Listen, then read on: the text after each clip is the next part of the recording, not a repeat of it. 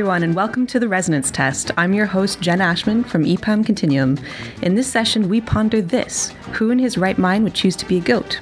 That is, who would endeavor to replicate the sight, scent, sounds of the goat experience? Or how about this?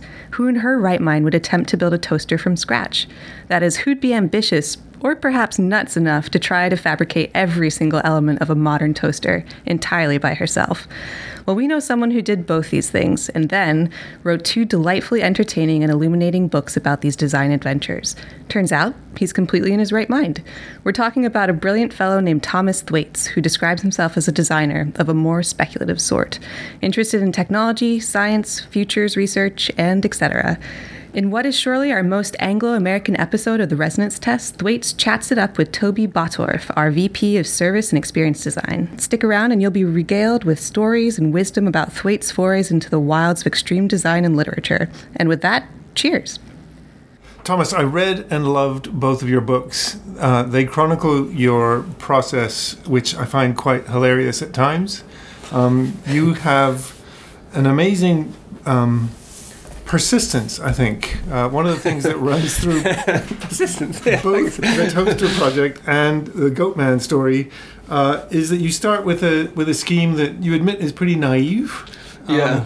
But then you just carry on and you get in touch with um, experts and you get them to go along with your scheme. Yeah, yeah. Um, how do you get people to help you out? Well, I'd love to say it's just, you know, my kind of charming personality, but actually, generally, I do sort of target them quite specifically. Um, so, um, you know, I kind of slightly like research them, look at all their papers, and you know, and kind of um, read around the subject, and then craft them this kind of email, which I'm just you know basically hoping that they're going to respond to this, you know, mm. fairly, usually fairly kind of bizarre request with like, yeah, yeah, come up and, you know, and we can talk sort of thing. Basically, yeah, just the first email to get my foot in the door um, is the the difficult thing. But um, yeah, and there's loads which just tell me to, you know, bugger yeah. off. but, but, you're trying to be the most interesting thing in their week, I guess. Well, yeah, maybe I sort of think maybe like the higher up because they're usually kind of academics and yeah maybe the higher up that they go academics, I think the kind of the more freedom they have, um, and yeah, trying to, you know, trying to entice them with a weird proposal is yeah, um, yeah it kind of sometimes works. I think what, what I love about the proposals, what what is weird about them is how simple and childlike they are. Um, you know, I'm going to make a toaster. I'm going to be a goat. Um, these start out as a very childlike um, make believe. Uh, but then you don't take things at, at face value. Um, you yeah, know, you, you, kind of dig beneath. I, I think like the kind of childlikeness of them is, I mean, you know, the kind of toaster project and you know, Goatman um, are the two kind of projects that have got you know had the most kind of interest um, certainly and I think they're definitely the kind of most sort of child childlike projects I've done, and I think that the appeal of them is their kind of childishness. You know, um, it's like I, you know, and they're also kind of fairly common ideas. I think you know, there's like yeah. I'm not the first one to have like you know wanted to like make my own stuff. You know. Um, or kind of thought, you know, yeah, if I was on a desert island, I could survive, you know, all by myself, kind of thing, or you know, yeah. Uh, if only I could be the cat, then I wouldn't have to go to school, kind of thing. So yeah. these are like, um, yeah, I think that's sort of the appeal of those projects um, is that yeah, you know. Yeah. When I was a kid, I wanted to be amphibious. Um, yeah, yeah, you know, yeah, I love yeah. frogs, and I yeah. frogs, and I yeah. wanted to be able to breathe underwater. Yeah, well, I mean, and it, that's the thing, like, and you kind of can, but you have to have like a kind of, you know, sort of you know technology has kind of brought us these things, but like not quite in the way we wanted as a child. So. I think yeah, you know, and I, I think sort of if technology is about kind of letting us fulfill our dreams kind of thing Mm. then i suppose it's like which dreams do we try and fulfill you know Yeah. like why not you know i wanted to be a goat you know why that was you know that was a dream um and yeah so maybe yeah yeah, I think, I mean, the work that we do at Continuum is, um, I'm not going to be shy about it, commercial work. We work for clients who pay Mm, us. mm, mm. Um, but we've worked on similar stuff. Like we, we invented the Insulet Omnipod, which is an external uh, artificial pancreas. Mm. And when you were working on Goatman, you tried to uh, invent a workable rumen. Yeah. Uh, which is for, for folks who don't want to look it up is uh, kind of a pre-stomach uh, for digesting grass and making it um, possible to d- get the nutrients out of it. Um, so we're, we're all thinking about technology in similar ways. Like, what's it for? Yeah, yeah.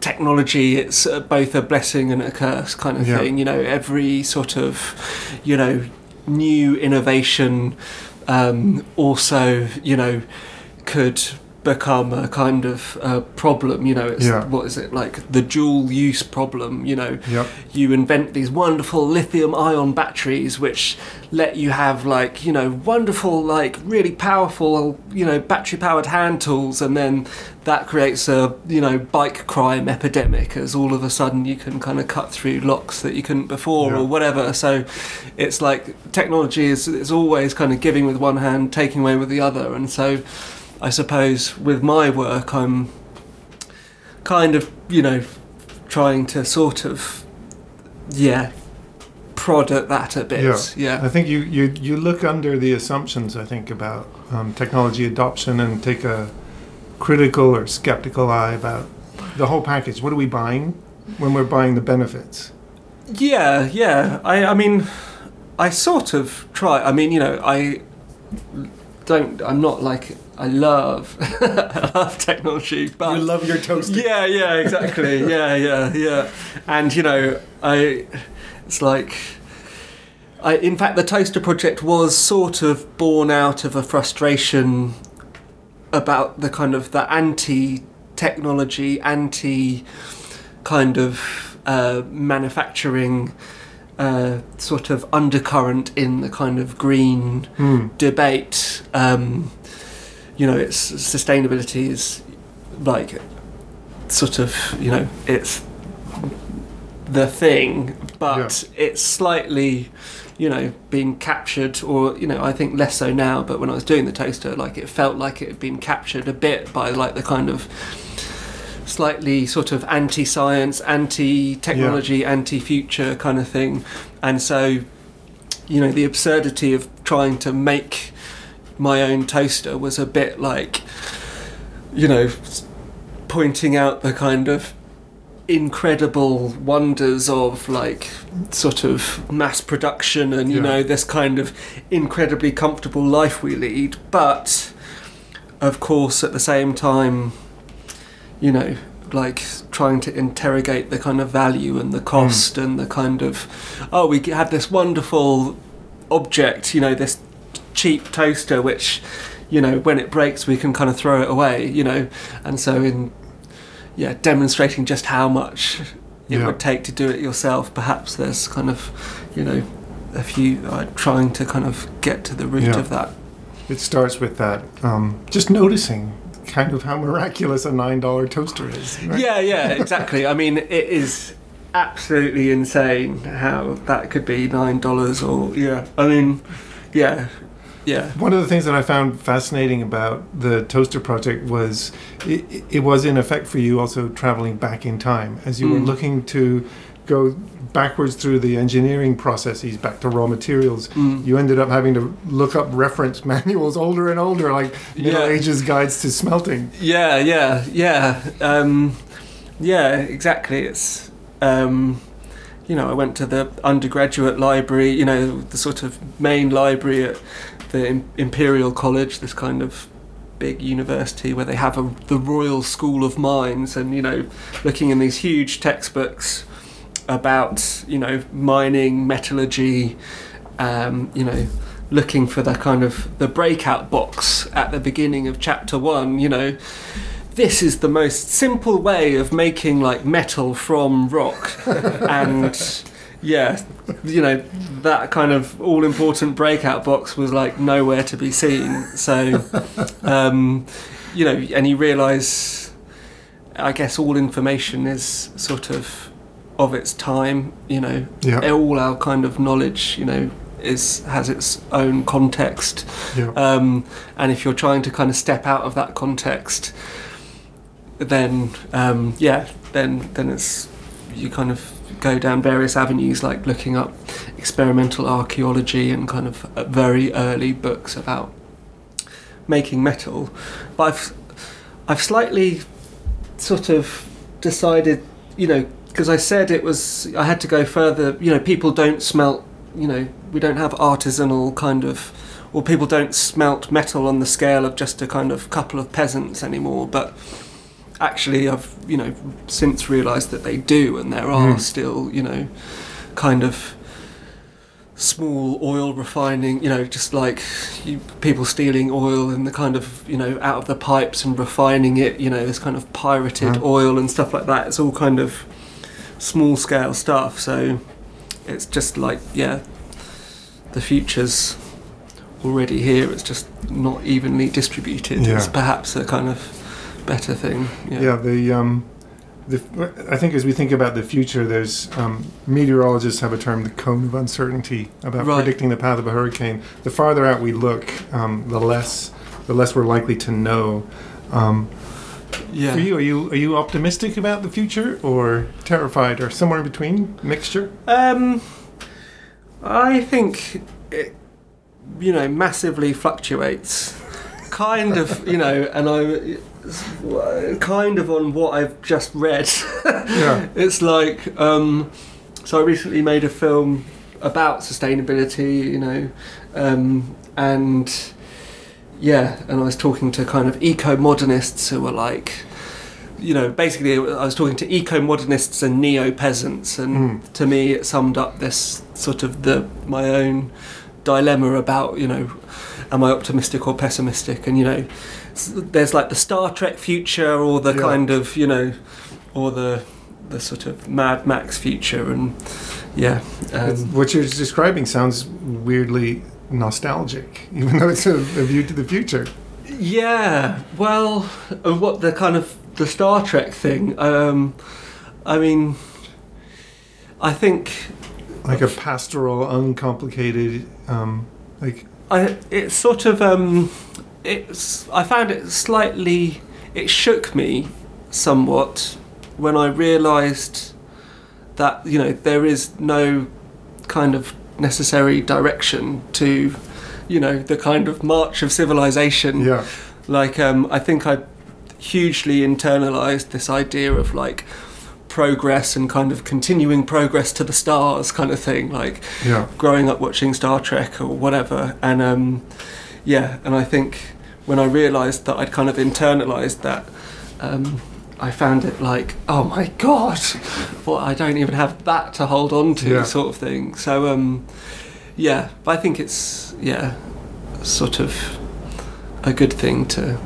question our ideas of the Yeah. future yeah So this this question of progress, I think, is as old as um, human self awareness. We have Mm. this idea that like more is better and up is more, and you know we build on the past. Everything's constantly getting better, while things are always constantly getting worse. Hell's go- we're always going to hell in a handbasket, and things have never been this good. yeah Um, I do think something fascinating is about to occur, though. Um, projections are that in 2050 we'll have peak human population, and you'll probably be alive for that. we can hope. we all will right Yeah. hopefully We can hope. touch wood Um, yeah but then after that, I wonder what, what progress means if some of the most important numbers uh, that we care about are going to decline. We think about taking care of the environment and like getting some of the curves that are going progressively upward to try to level off, bend down, flatten out, or go Yeah. downward. What are you saying? We will run out of problems. We won't have enough, enough struggle. Um, no, I bet we'll go back to older problems. yeah, um, yeah, I mean, some of the problems that you have grappled with, like in, in, in Goatman, the, the I think the biggest problem that people deal with with modern life is anxiety, mm, um, and that's what you were looking to escape. Mm. This like the ability to project into the future and worry, the pro- ability to project into the past and um, you know have um, guilt or shame or whatever Mm. it is, and, Mm. and so you wanted to take a holiday. yeah, yeah, yeah. Exactly. It'd be lovely. Um, yeah, and yeah, take a holiday from it all. It'd be, you know, wonderful, and also, you know, and it was kind of an important part somehow to, yeah, be in nature and gallop. I really was really keen on learning to gallop, and you know, Did you kind of to chewing grass. No, Oh, no, it's too hard. and that was, you know, kind of referring to like the kind of emails I was writing to experts. It kind of, you know, talking to an anatomist and then kind of going to talk to these guys who make prosthetics for kind of amputees. Um, and you know, saying yeah, and then I'm going to gallop. Yeah. then I want to gallop, right? And them just kind of, you know, just la- you know, just uh, laughing me out of the room, basically. like, there's no way you're going to be able to gallop. And I was like, well, but robots can do it. Yeah. You know, surely humans could do it. And Oh, yeah, all sorts of, you know. uncooperative wetware we're walking around in. Exactly. Yeah, yeah. What I mean, what is you know, what have we achieved if we can't even you know roll back the clock five million years and Yeah. you know make ourselves gallop?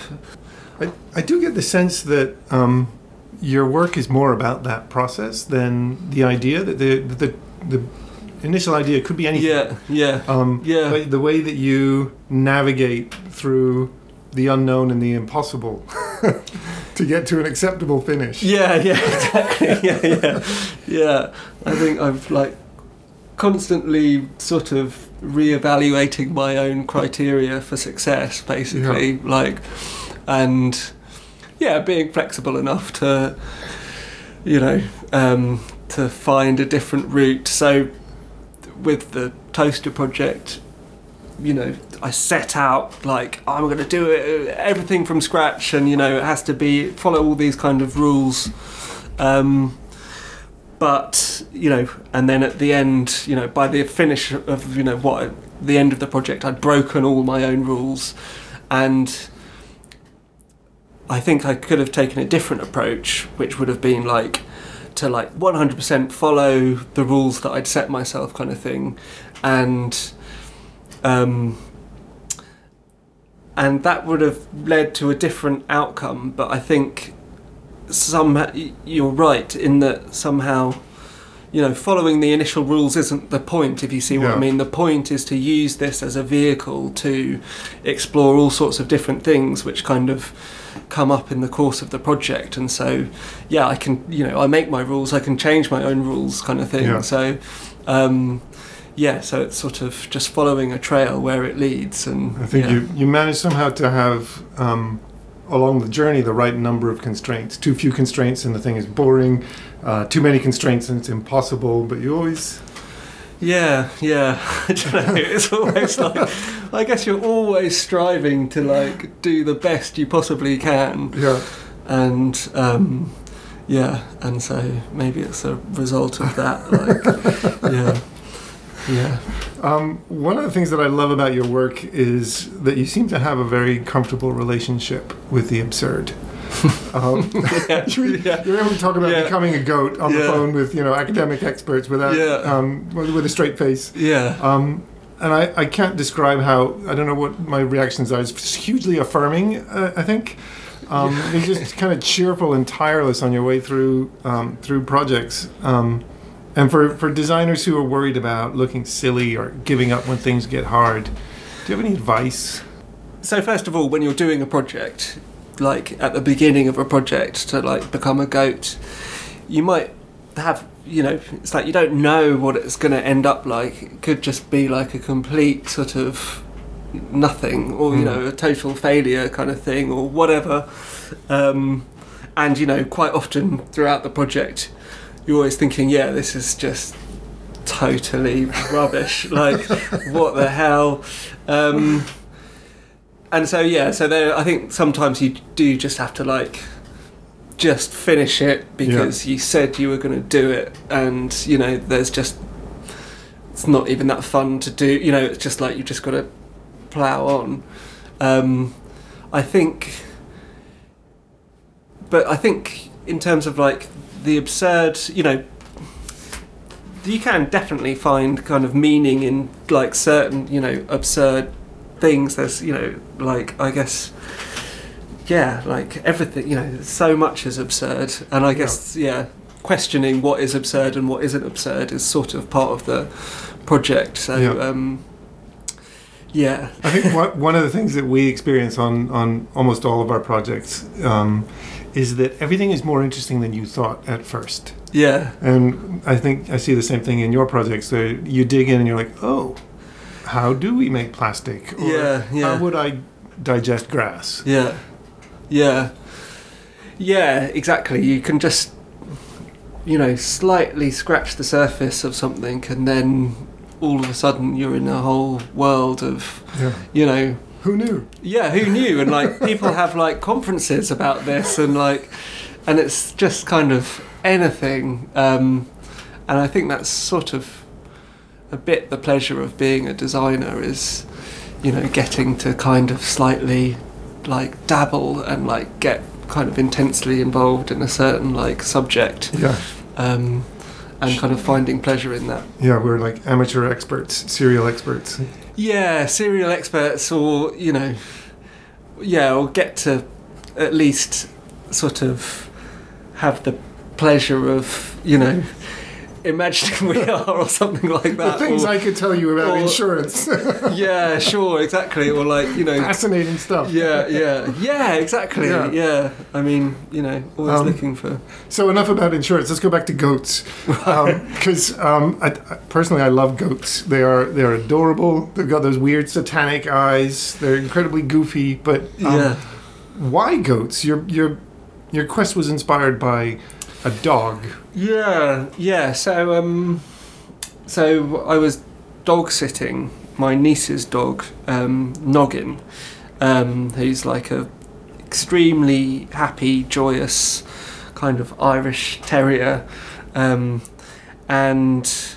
I guess yeah. The reason I was dog sitting, I didn't have much else to do, which like if you're freelance, you know, can start to feel a little bit kind of worrying. Um, and so uh, yeah, so you know, I was like, oh god, things aren't going very well. And then, you know, looking down at this kind of very happy animal, and um, yeah, I guess that was sort of where this thought of like, oh, wouldn't wouldn't it be nice to take a holiday from being a human and all the kind of regret and worry and so on and you know angst that goes with it and um, yeah and so yeah so I decided to try and become an animal and um, then it was like no problem.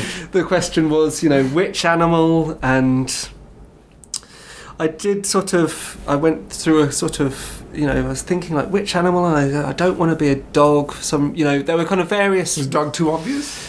Dog was basically when you're thinking about it, like for some reason, like all these kind of sexual connotations like i just really didn't want the project to kind of be about that sort of Yeah. thing and it's like why do you want to be a dog and like you know or like a, a horse or you Hmm. know i don't know it just anyway Too close. Two, there was yeah exactly you don't want sort of anyway you just sort of i just really didn't want to go in that direction Yeah. for some reason i don't know maybe i was stupid to think like that but that was sort of in my brain but um but also like the food i didn't want to kind of eat like you know raw meat and also you know if you're a dog then okay if you're in the wild then you have to if you're a carnivore or a predator then you have to catch Yeah, something that's a lot of work.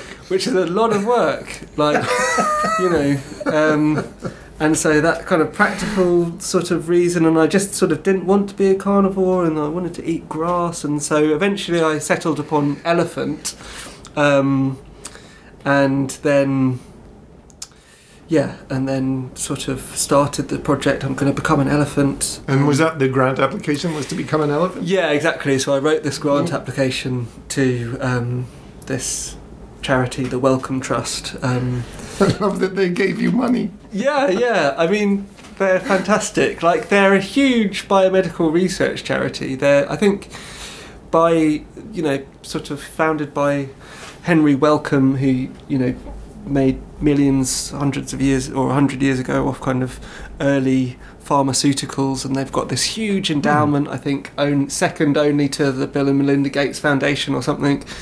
And usually they fund like you know the Human Genome Project or kind of you know huge cancer research centres. You know, um, but they have a little bit of money which they spend on kind of you know projects which kind of incorporate the arts and the sciences. And i think you know from their point of view they're keen to kind of you know contribute to the idea you know a scientific society like sort of Yeah. try and kind of bridge that cultural gap between the sciences and the arts and sort of so yeah so they gave me some money to become an elephant basically um, and then I sort of started this project and quite quickly really went off elephants um, because they, you know, they elephants are. I picked like one of the only other species on the planet that has a sense, you know, an understanding of its own mortality, and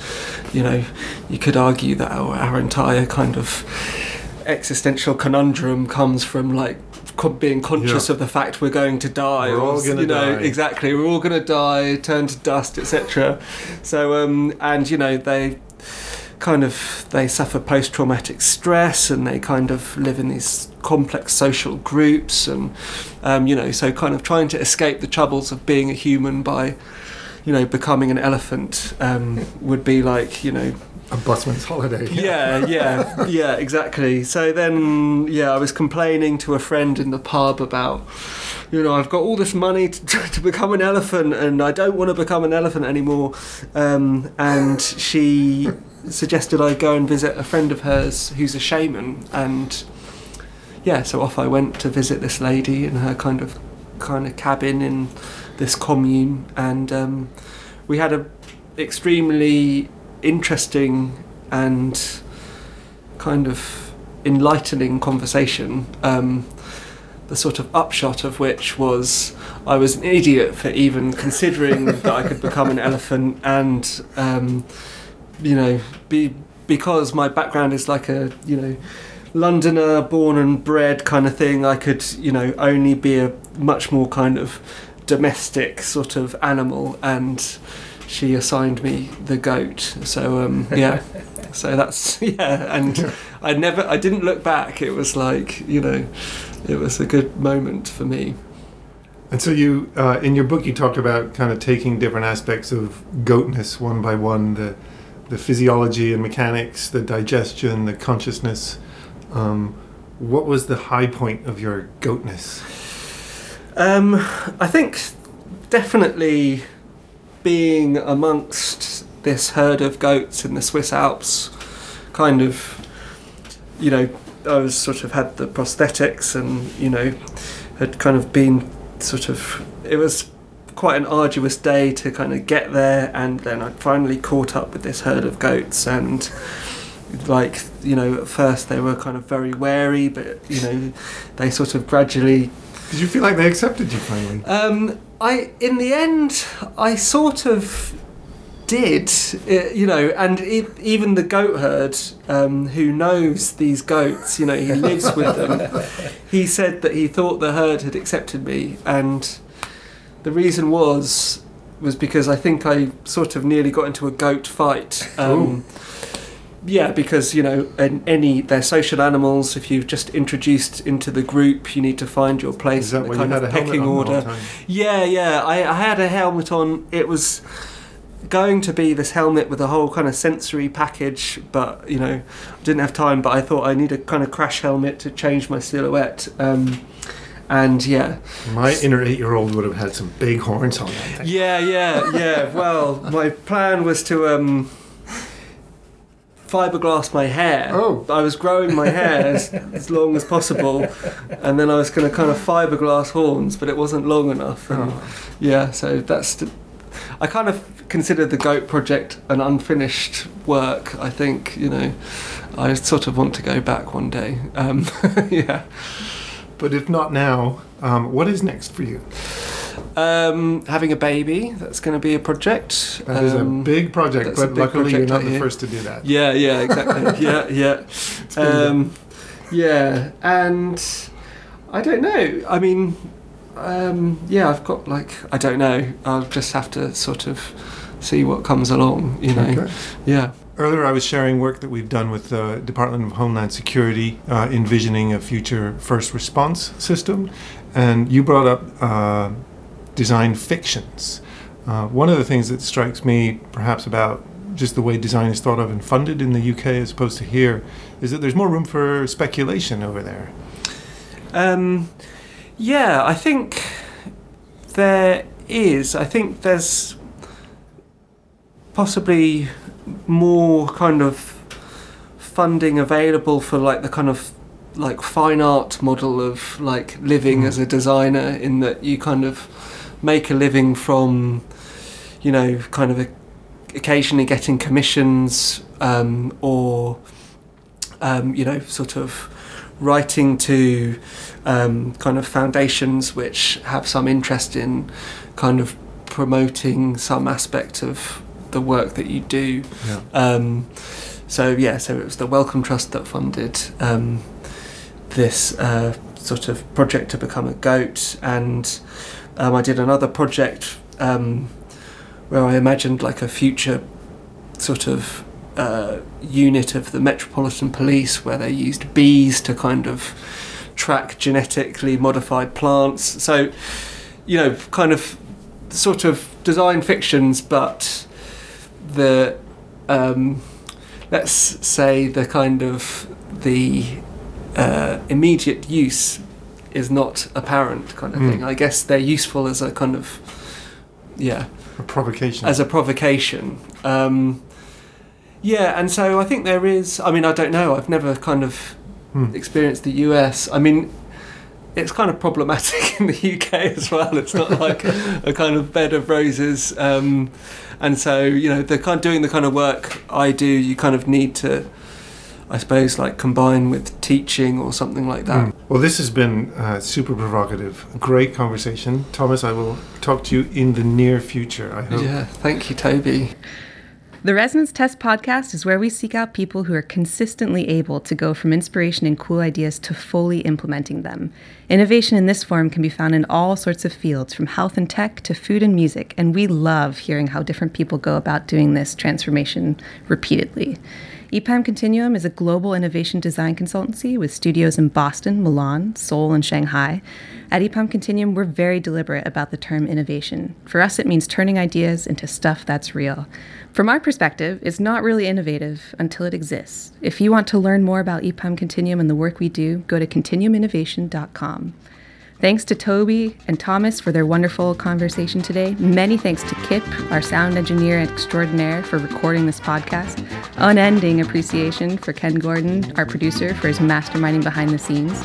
This has been The Resonance Test. I'm your host, Jen Ashman, and to our listeners, we thank you for your ears.